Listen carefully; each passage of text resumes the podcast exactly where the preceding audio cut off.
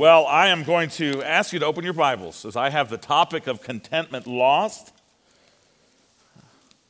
And, uh, so turn your Bibles to Genesis chapter 3. While you're turning there, I want to give you greetings from your brothers and sisters on the other coast.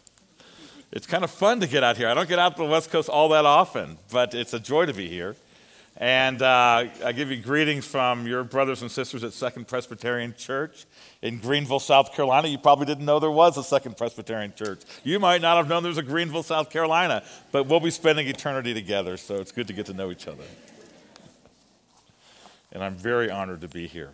I'm going to read just verses 1 to 6, but we're really going to cover uh, this crucially important chapter, Genesis chapter 3. Listen now to God's holy inerrant, and life giving word. Now, the serpent was more crafty than any other beast of the field that the Lord God had made. He said to the woman, Did God actually say, You shall not eat of any tree in the garden? And the woman said to the serpent, We may eat of the fruit of the trees in the garden, but God said, You shall not eat of the fruit of the tree that is in the midst of the garden, neither shall you touch it, lest you die. But the serpent said to the woman, You will not surely die. For God knows that when you eat of it, your eyes will be opened, and you will be like God, knowing good and evil. So when the woman saw that the tree was good for food, that it was a delight to the eyes, that the tree was to be desired to make one wise, she took of its fruit and ate, and she also gave some to her husband who was with her, and he ate. May God be praised through the reading and hearing of his holy word.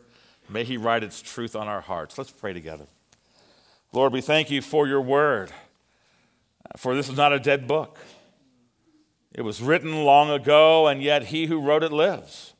And we know that the Spirit speaks to the church through the word. So speak to the church through the word tonight, Lord.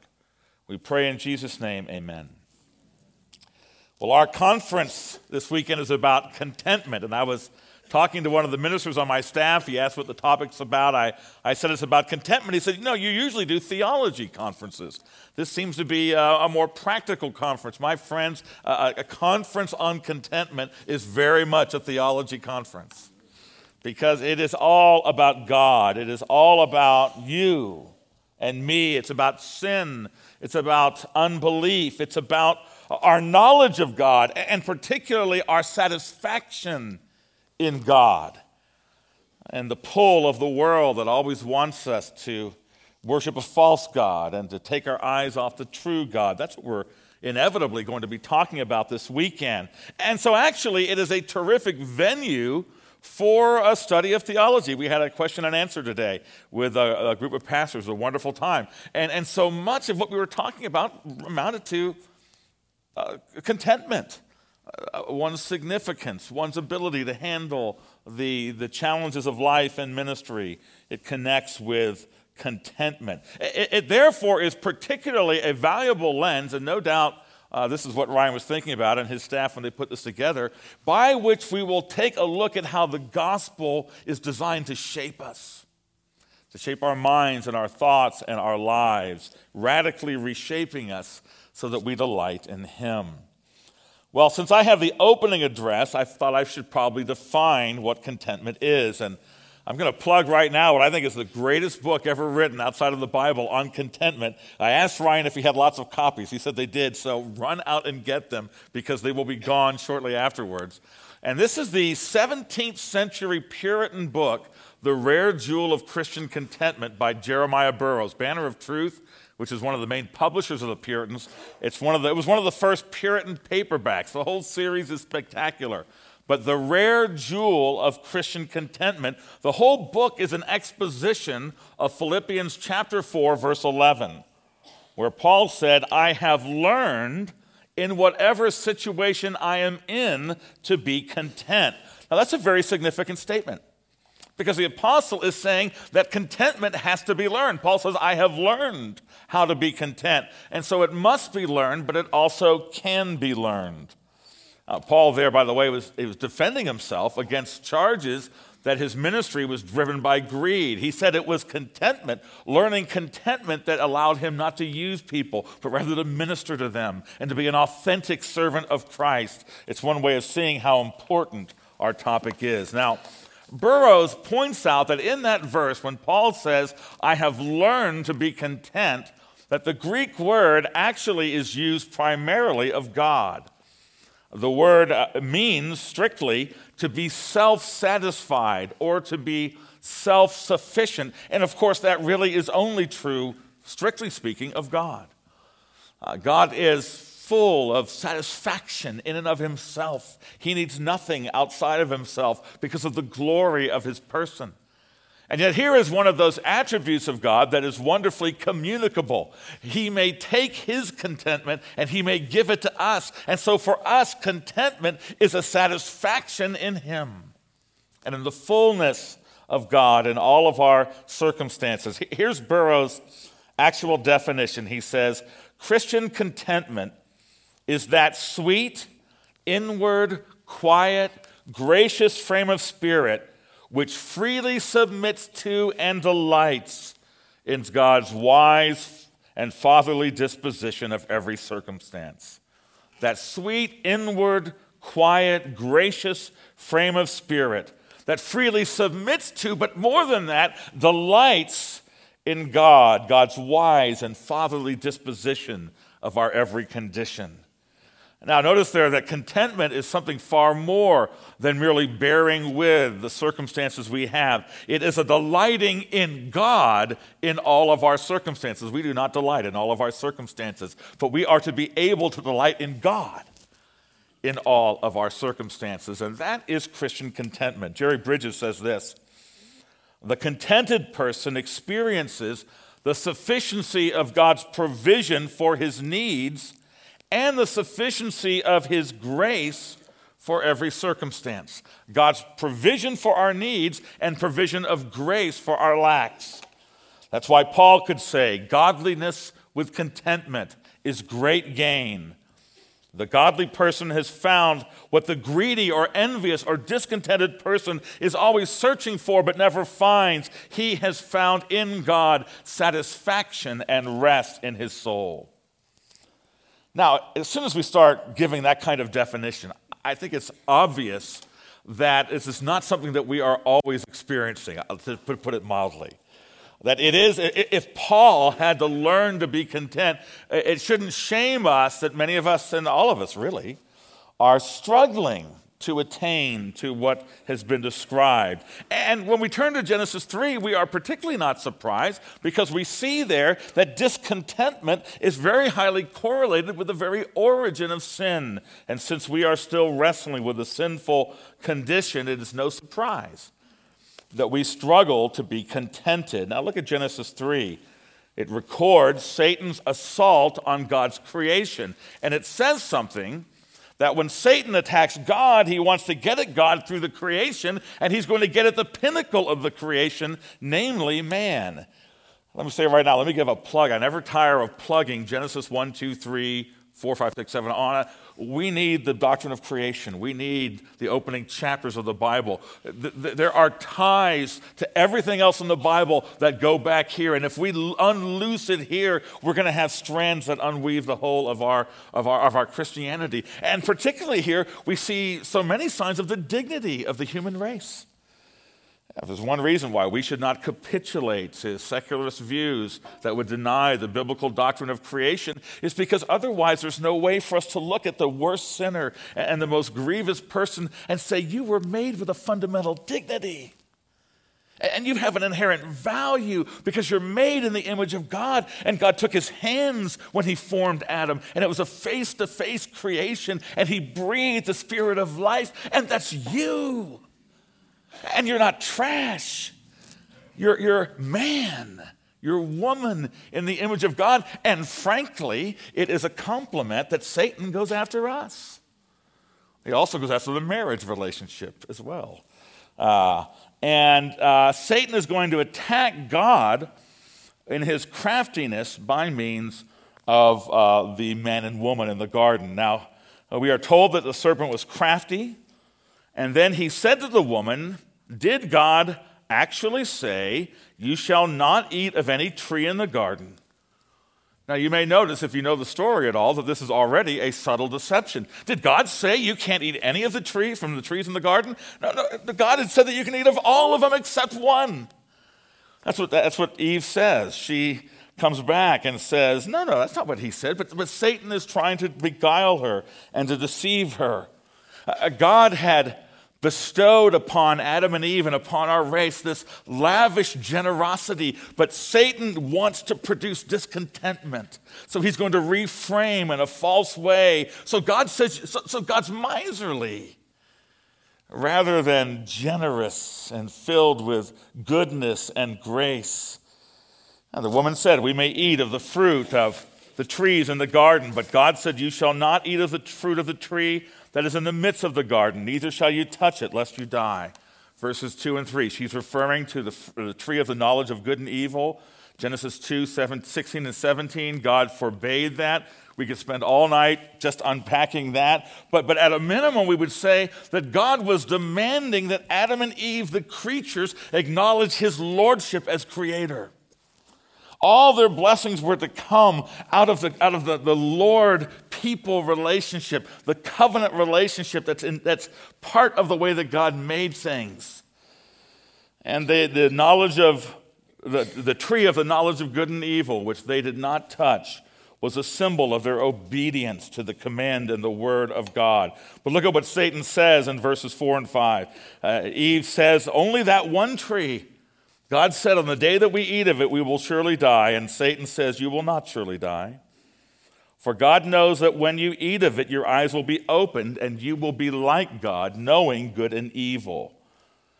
Now, the point I want to make is not merely that he's deceiving her and he's lying her, but that the point of his attack and his deception is to breed in her discontentment. He wants her out of all the generosity, all the beauty of. Uh, uh really it, it, staggering to the mind. What, what would the pristine, unfallen garden be like?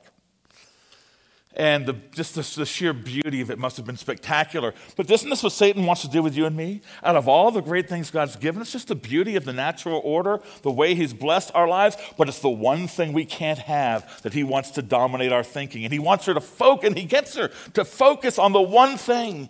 And then, to, then to, He misconstrues it as malice and deception on God's part. Notice how discontentment is joined together here at the very origin of sin coming into the human race.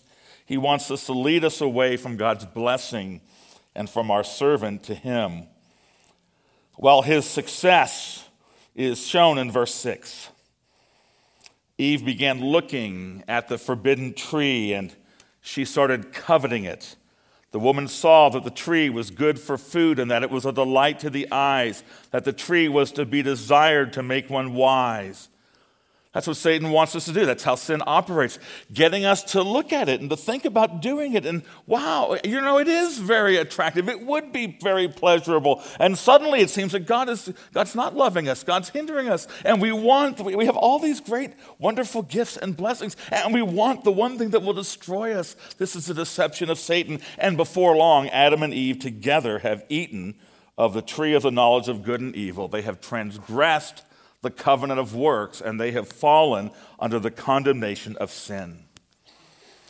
Now, there's two things I really want to highlight in just those verses as we've gone so far. First of all, is how significant our topic is. I've been saying that, but I want to make it clear.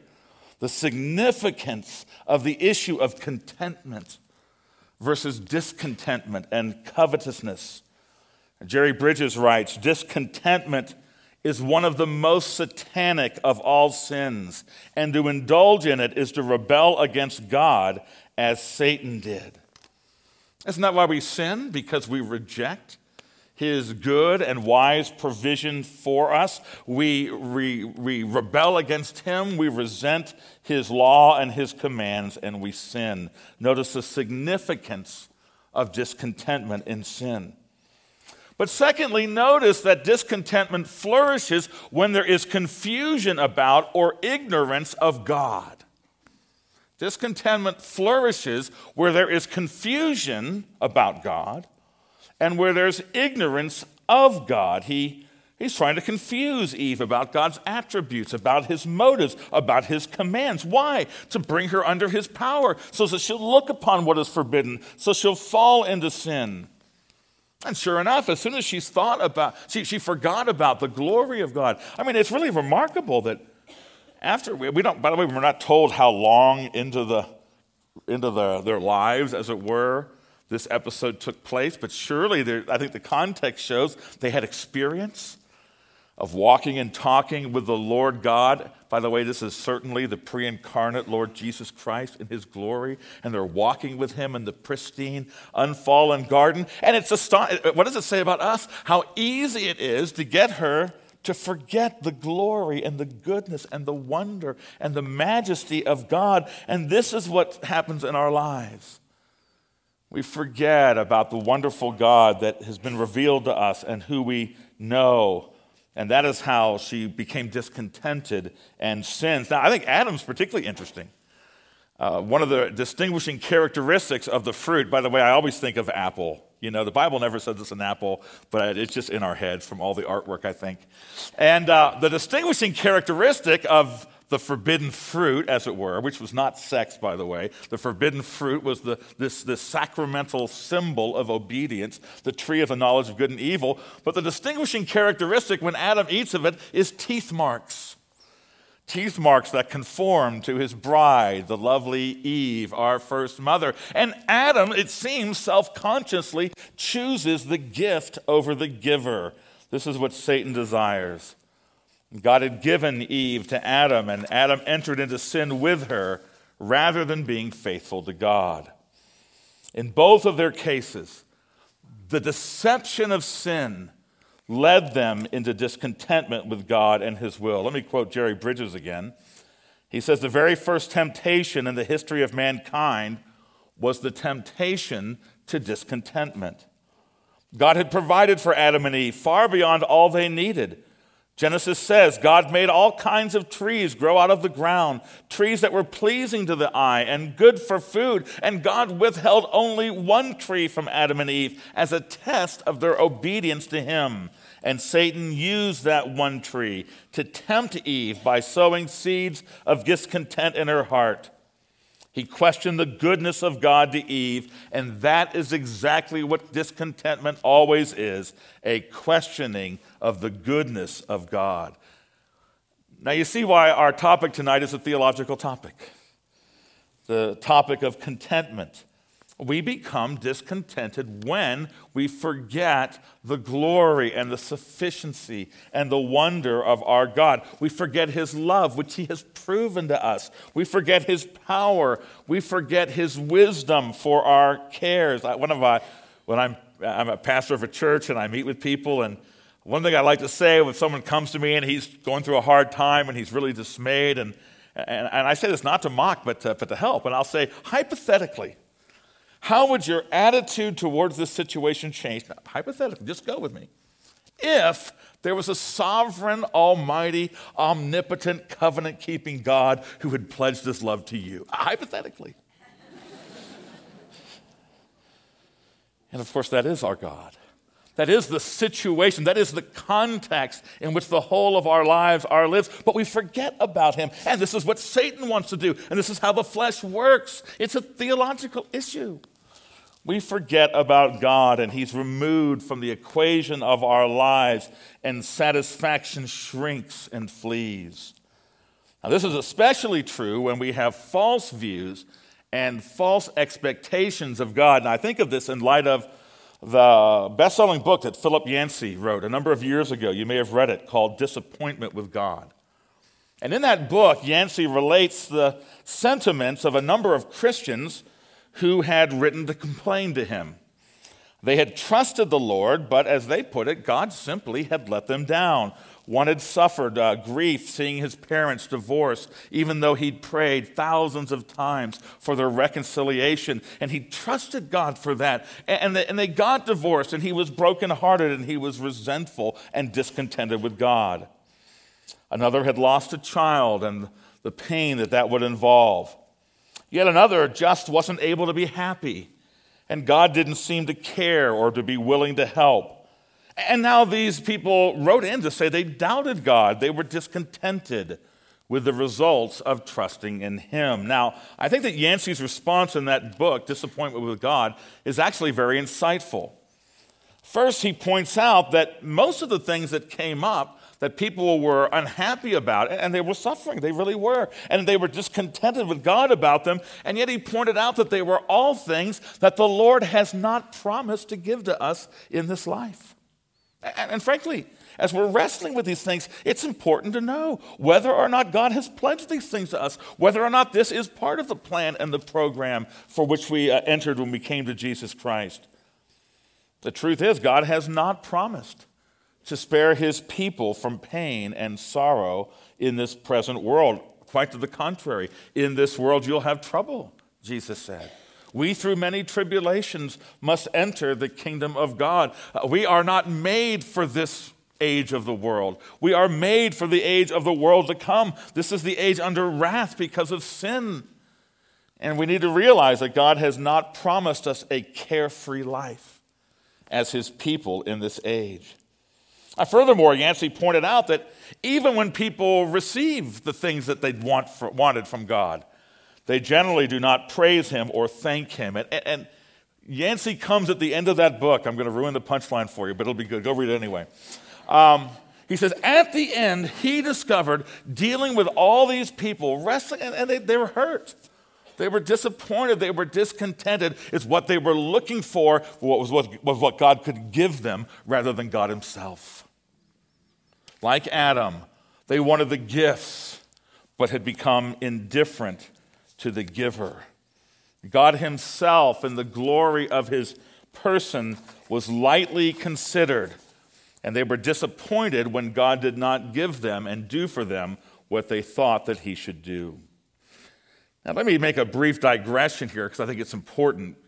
We're talking about discontentment and the deceitfulness by which Satan brought Adam and Eve to that point.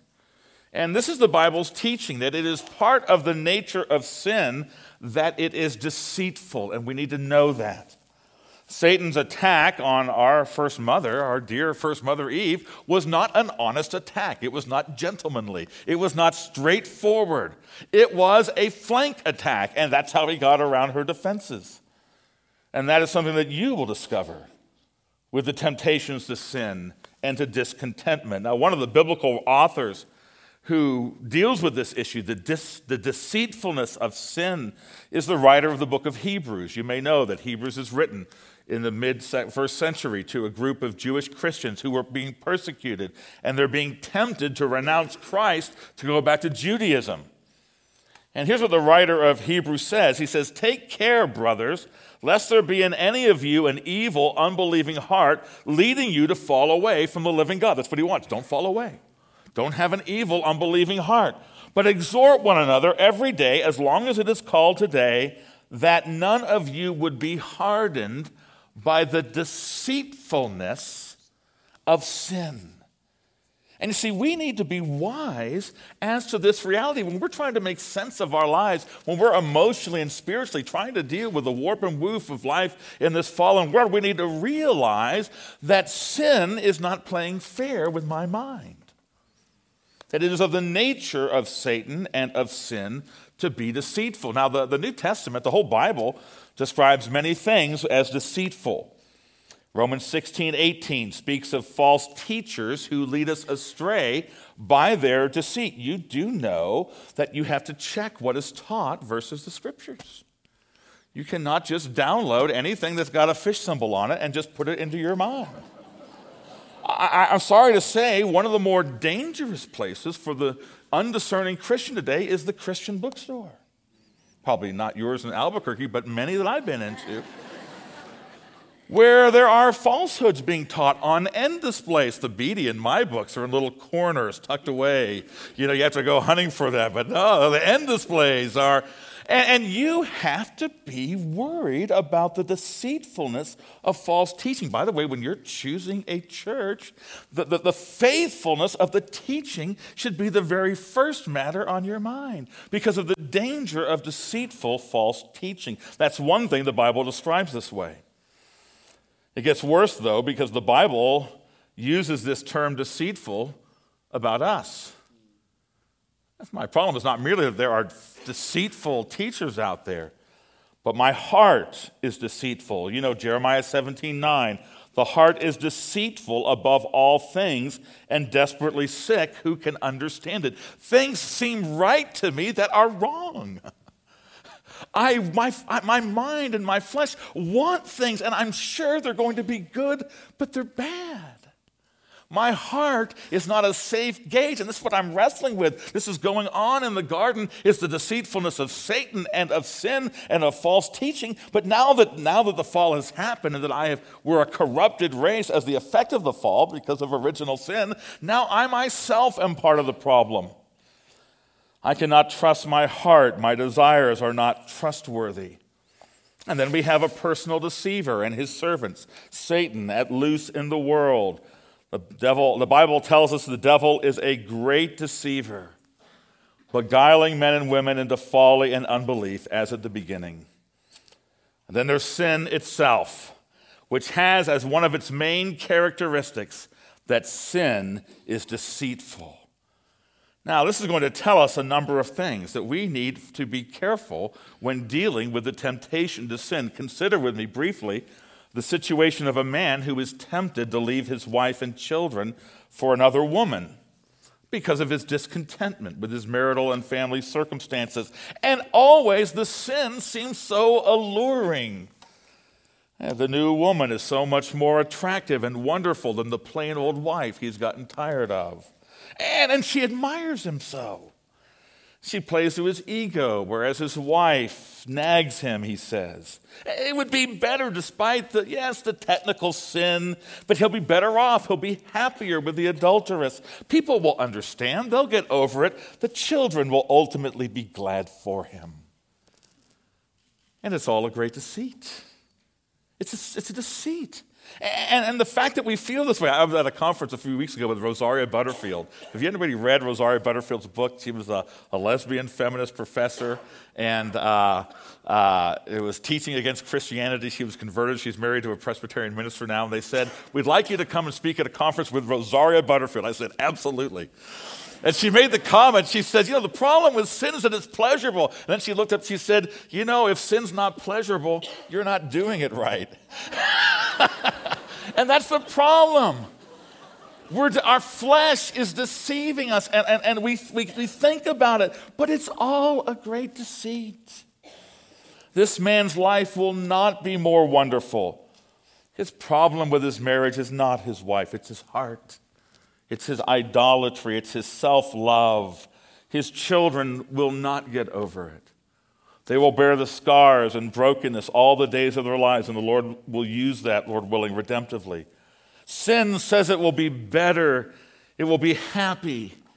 And my friends, it is a great deceit. And when we're dealing with the struggle, when we say, you know, I know I'm discontented, we need to, what we're saying is, I am deceived. And when I'm dealing with the problem of discontentment and the source of my discontentment, what I need to be looking for is the place where I have been led astray by Satan, by the world, by my own flesh, by the lie that I wanted to believe. One of the prescriptions that the writer of Hebrews gives, therefore, is the importance of godly fellowship. This is why church membership is so important. This is why you need to come to church every. I always say you can only backslide so far in six days. So, so you need to, you need to come into the company of the people of God and to hear the word of God preached and go, oh man, glad I came to church, and uh, and to stand with the people. You need you need Christian friends, here, and and a husband and wife are to be a little church, and and families are to be worshiping the Lord and speaking truth together because we're not. Look, Satan isolated her. And that's how the, the, the, deceit worked and the discontentment comes. Spiritual fellowship is so essential to contentedness, satisfaction, because we are prone to being deceived. According to the writer of Hebrews, we must live in close spiritual fellowship, taking care, watching out, exhorting one another, calling out alongside every day, lest we should be deceived.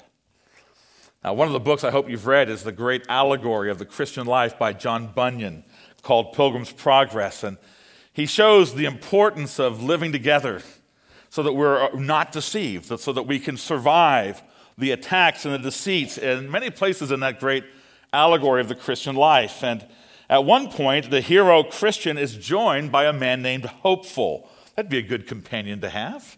Hopeful.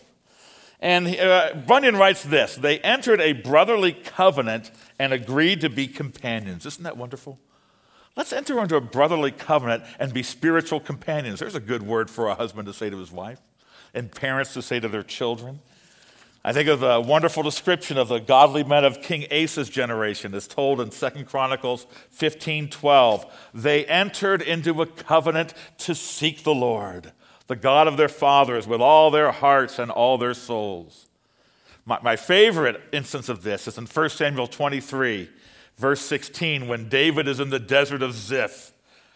I don't know a lot about the desert of Ziph, but it doesn't sound very fun and David's struggling and he's alone and, and life's coming down on him. And Jonathan goes to him, you know, we got to be together. And the scripture says he strengthened David's hand in God.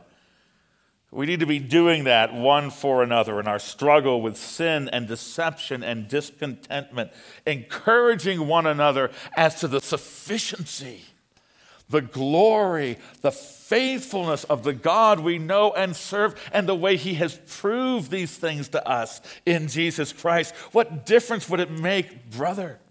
What difference would it make, Rick, when you're struggling with deception, if you knew that God was faithful? He'd proved his faithfulness on the cross of Jesus Christ. He loved you enough that he sent his son to die for you, and he is certain to secure to the end that which he began in Jesus Christ. It would make a big difference.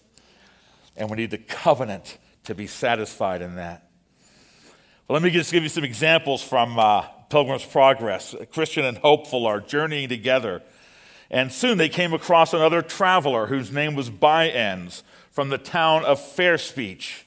And they pooled their discernment and they realized this was not the person they wanted to hang out with. They decided that they would avoid Mr. By-Ends from the town of Fair Speech. Good move. Next, they encountered a group led by a man named Mr. Hold the World. And he was trying to tempt them into dishonest gain, and he was arguing about the reasons for it, but together they were able to reprove him.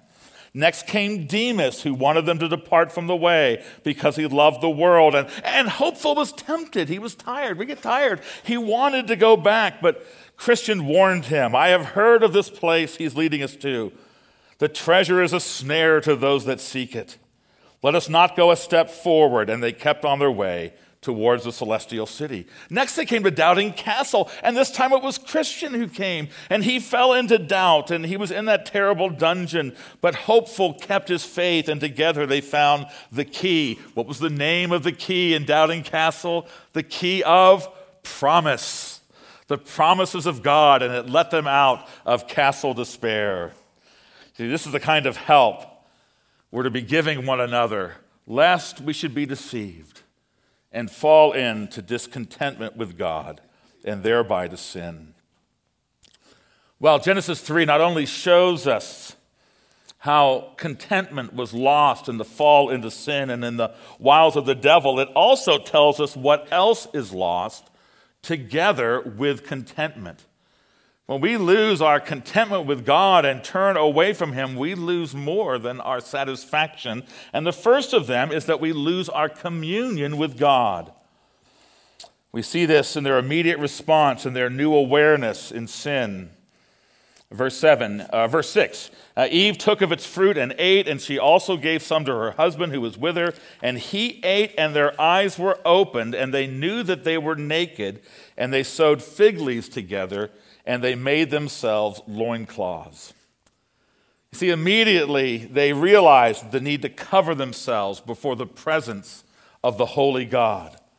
They had rebelled against God. They had dishonored him. They had broken his law. And they realized, they were aware of it existentially, that they could no longer stand before him. Now, I, I, I have an experience of this whenever I look in my rearview mirror and I see a police car. right? And it shames me. Here he is calling me the holy man. Well, I don't look so holy when my palms are sweating because there's a cop in my rearview mirror, and I'm not even doing. He, my, my, my daughter says, "Dad, you're not doing anything wrong," but I have, and it just makes me uncomfortable. That, that, that person. So I, you know, you change the lanes, you slow down, you let him go. He's gone. And this is how the unbeliever feels about God. This is why the man or woman of the world doesn't want the Bible. They, they, when, if they hit the Christian radio station, they change it with laser speed. This is why they resent, resent biblical teaching, because they know that their sin has accused them in the presence of a holy God. They hid themselves in, from the presence of the Lord God among the trees of the garden. Now, the, the tragedy of the situation in this text ought to reduce us to tears. They heard the sound of the Lord God walking among the, in the garden in the cool of the days. What a, what a beautiful statement that is. And they ran from it. The, the, trees that had been the setting for their communion and beauty and fullness and glory, now it was just camouflage to them. But of course, it's camouflage, it doesn't work. And God calls out to them, Where are you? Verse 10. And he said, I heard the sound of you in the garden, and I was afraid because I was naked and I hid myself. The sin that began with deceit, led to discontentment, has now made man uh, uh, oppose and, flee from the knowledge of God and the presence of Him. And so it is for the sinner today. Maybe it's true with you. Maybe you don't like to have people talk about Jesus or the reading of the Bible. Understand that the sin into which you have been tempted, and we all have been tempted, we all have entered into, apart from the saving grace of the Lord Jesus Christ, it, it, not only steals our satisfaction, it ruins our communion with our Maker, the God of love. We feel naked before Him and we resent Him. The result is restlessness discontentment. Now, the problem is that sin has not only, however, caused us to lose our communion with God, it has also ruined our communion with one another. And then briefly, you see it here. They immediately begin accusing one another. I always say uh, Adam is the first two, first two-fisted blame shifter. The woman you gave me. That's the problem. How many times have men prayed that? You're responsible for giving me her. And, and it's sin. It's, it's a disgrace to man. And the woman, she's blaming God about man and about the Satan. And so we, we lose our communion with God. We lose our ability to commune with one another. What a ruin, misery has, and restlessness has come from the discontentment that leads us to sin. Look at verse 16. Here's God's curse on the woman. I will surely multiply your pain in childbearing. and pain you shall bring forth your children. Now, especially this your desire shall be for your husband, and he shall rule over you. How's that for a, a psychologically accurate depiction of marital problems in sin? No, really. Really? Uh, the woman's going to obsessively uh, try to control the relationship. The man's going to resent it, pull away, and respond with conflict. There is 98, 99, almost 100% of every marital counseling I've dealt with because sin has this effect. It ruins our relationships, and God's curse is upon it. We are not able to enjoy life. And verse 16, I will surely multiply your pain in childbearing. And so the distinctively feminine act of, of childbearing becomes a pain and burden to her. And then the man, too, the, the distinctively masculine desire for achievement in the workplace is cursed with frustration and futility.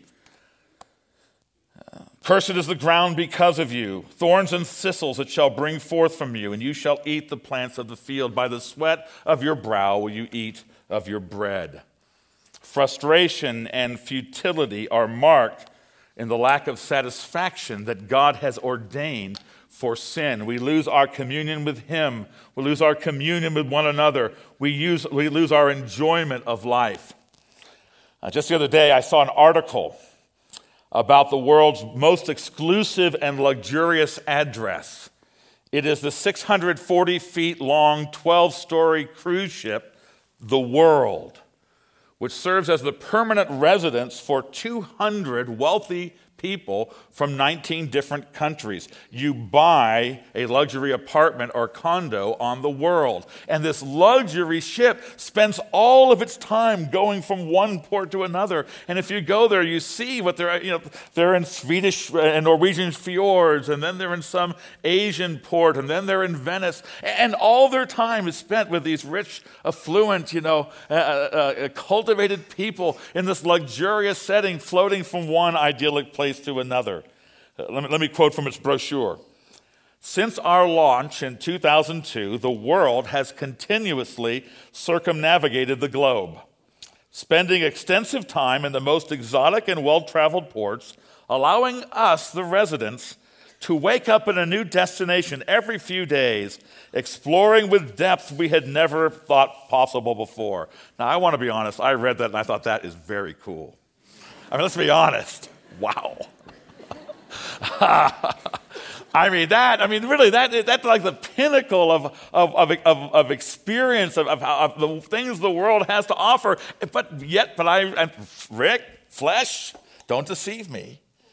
And I said, I'm going to bet that if I do a Google search on the world, I'm going to find that they're not getting along.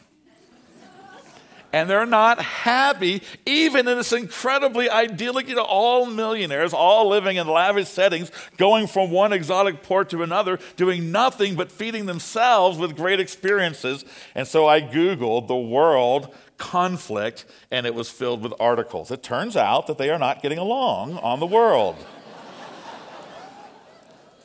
There's strife between the owners and the renters. There's strife between the residents and management. In fact, the residents are trying to buy out right now. The last negotiated price was 72 million for the remaining condos, and this is going on. Now, how can there be unhappiness and strife and lack of contentment on, frankly, I think one of the world's most brilliant schemes for luxury and entertainment? Because without God, man cannot be content. We were made for him. You know, when he took his fingers, you know, everything else God creates, it's by divine fiat. Let there be light, light. You know, let there be land creatures, let there be sea creatures, let there be bird creatures. When it comes to you and me, it's his own fingers and a personal investment. And we were designed for a relationship with our Creator, and He made us face to face. You know how the great Aaronic blessing of number six the Lord bless you and keep you, the Lord make His face to shine upon you. We are so designed, believer and unbeliever alike, that we can only be whole, we can only be integrated in the face of our loving God, in communion with Him in covenant with Him, and there is no scheme. There is no discipline. There is no technique. There are no circumstances that can replace God, our Maker, our loving, sovereign, covenant Lord in our hearts. I think it's important for us to realize that the situation in Genesis 3 of restlessness and and, and broken communion and, unhappiness and frustration. Aren't you frustrated by weeds and rust? And no matter how hard you work, it breaks that world in which we live, that that is not merely the natural result of sin, it is also God's deliberate curse upon the fallen race.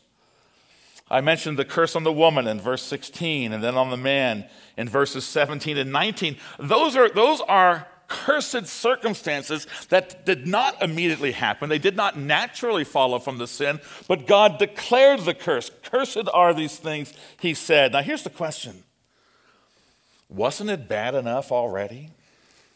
Without God making it impossible. I mean, honestly, he's talking about marital strife here. He injects into it. We talk about the divorce rate being 60%, whatever number they give. Outside of Christ, I'm surprised it's not 100%, frankly. Because we don't know how to love. We don't know how to be whole with ourselves, much less be, be satisfied with another person. And, and here's how I like to put it what God has done in the fall is he, and he has injected a poison into human society and human life for which He alone is the antidote. Why? Because He is the Lord because he is God, because he is the creator. It is for the display of his glory. We were made to know him. Now, what did Jesus say? Now, this is eternal life, that they may know you, the only true God, and Jesus Christ, whom you have sent. And this is right, and this is the purpose. This is how the, the, the universe comes together. This is how creation works. And God is so determined. And now, this is playing out in our lives in so many ways. Why did God give me this trial? Have you considered that He wants you? He wants you to be satisfied with Him. He wants you to believe what Jesus said in the Sermon on the Mount Seek ye first the kingdom of God and His righteousness, and everything else is going to come together. All these other things will be given to you as well.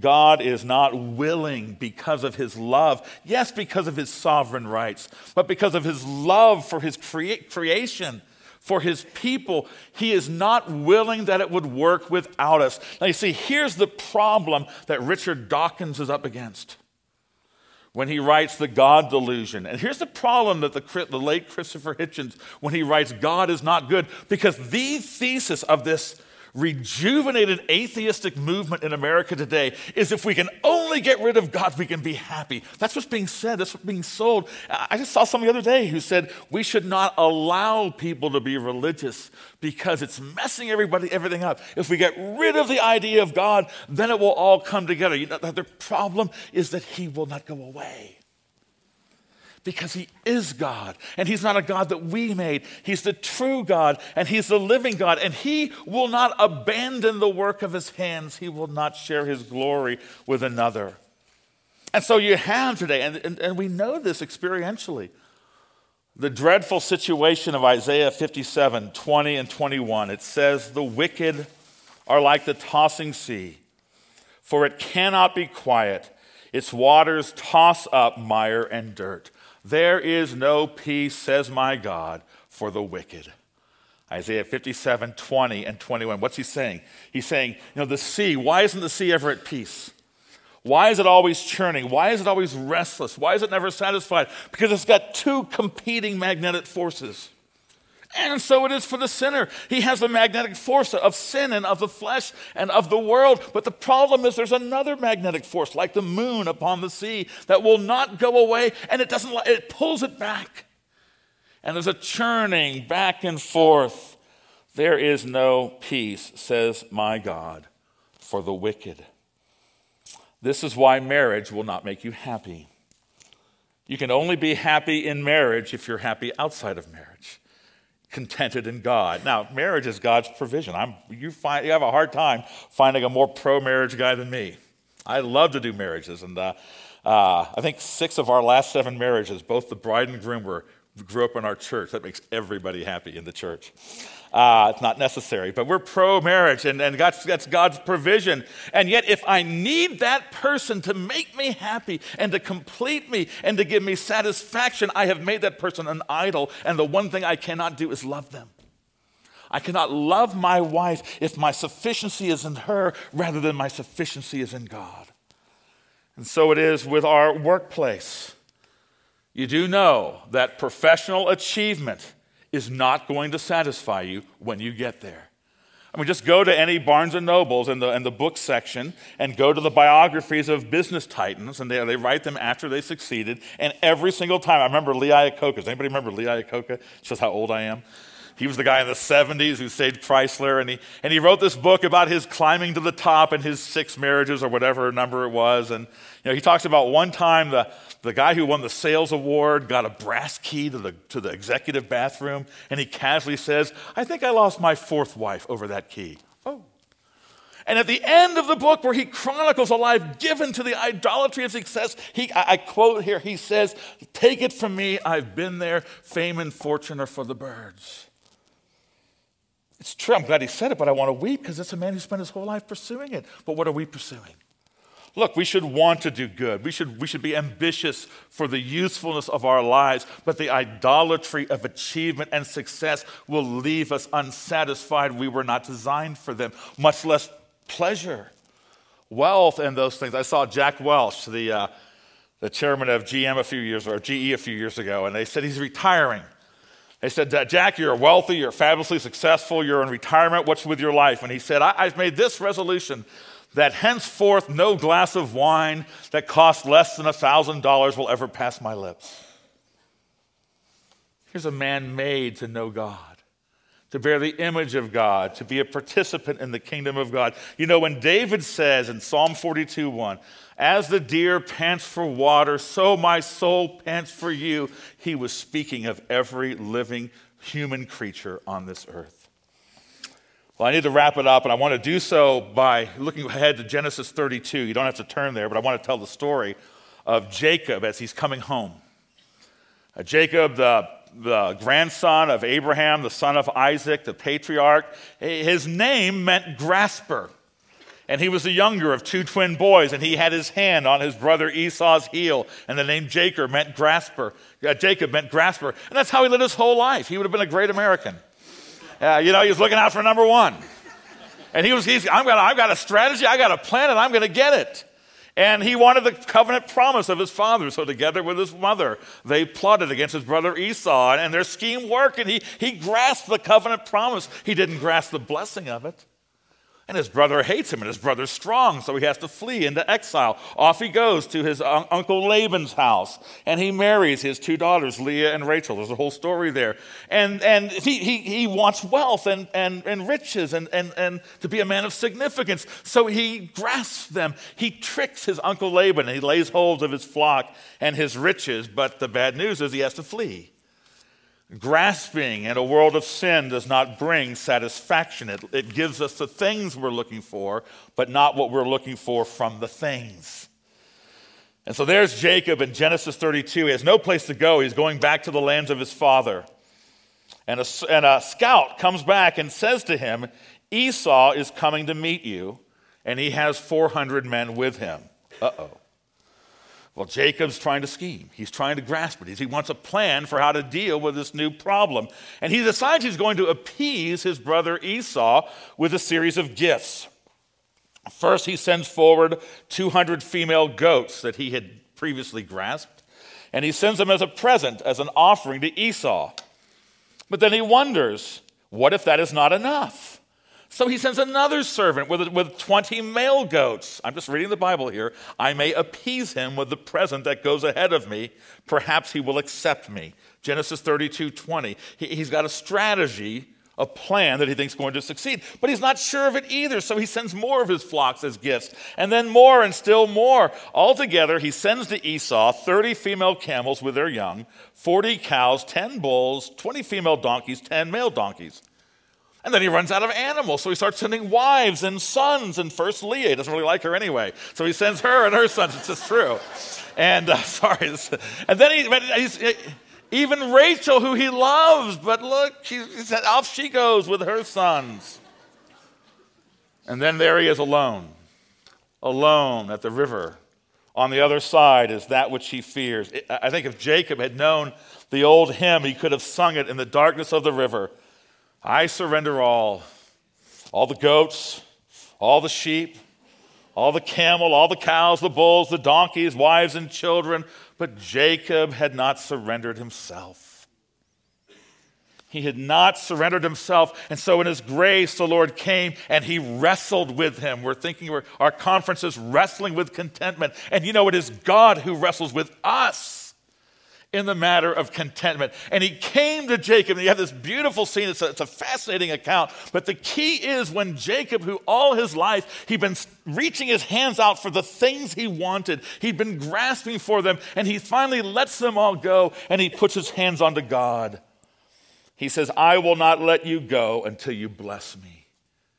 And that was his conversion. He was a new man. He had surrendered himself to God. He says, Give me yourself, God and then I'll be sufficient. Then I'll be contented. Is God wrestling with you? You see, as we this weekend are wrestling with the matter of contentment, might it be that it is God who's brought us here? Because he wants us to say, look, they're fine things, the, the, the, the camels and the donkeys and the goats and all, and, uh, and the things in our lives that we value them. But do we value him supremely? Do we hold the communion cup in our hands on the in the Lord's Supper and say, Lord, if I have this, if Jesus died for me so that I am a child of God, I have everything I need. Together with him, I have everything. God is wrestling with us. Well, here's the question Can we come back to God when we failed, when we have sinned? And the answer is found at the end of Genesis 3 because God too is discontented. He's discontented with Satan's victory. He's discontented that some of his lot, the, the idea that some of his elect should be lost. He's discontented that his plan should fail and Satan should win. And so, God, in his discontentment over the failure of his people in sin, he sends his son Jesus to be the victor over sin. You have one of my favorite verses in the Bible, Genesis 3:21. The gospel message. The Lord God made for Adam and for his wife garments of skin, and he clothed them penal substitutionary atonement and imputed righteousness. That the Son of God has died for my sins. He's paid the penalty out of love for me because of the love of the Father for me. And on the cross, He bore my penalty. The guilt and the shame have been taken away, and He's clothed me in His perfect righteousness. And now I can stand before God.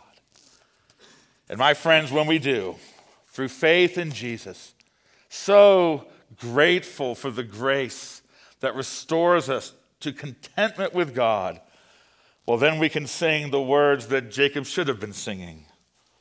All to Jesus I surrender, all to him I freely give. I will ever love and trust him, in his presence daily live. All to Jesus I surrender. Make me Savior, wholly thine. Let me feel thy Holy Spirit. Truly know that thou art mine. All to Jesus I surrender. Lord, I give myself to thee. Fill me with thy love and power. Let thy blessing fall on me. I surrender all. I surrender all. All to thee, my blessed Savior. I surrender all. And we will get everything in him. Let's pray. Father, we rejoice to know that your love is not content until your people have been claimed and have been secured in the grace of the Lord Jesus Christ and have been brought before you. And Lord, we're still in this life. We still need you working in us and for us. But Father, how great it is to know that you are resolved, that our lives are going to end with us being filled with all the fullness of God, that we will see your face and we will be like him. And Father, let us even now then imbibe of your own contentment with your glory and bless your word, these sessions to that effect, that you might have the praise of our lives and we might be blessed to find our satisfaction and contentment in you. We pray this in Jesus' name. Amen.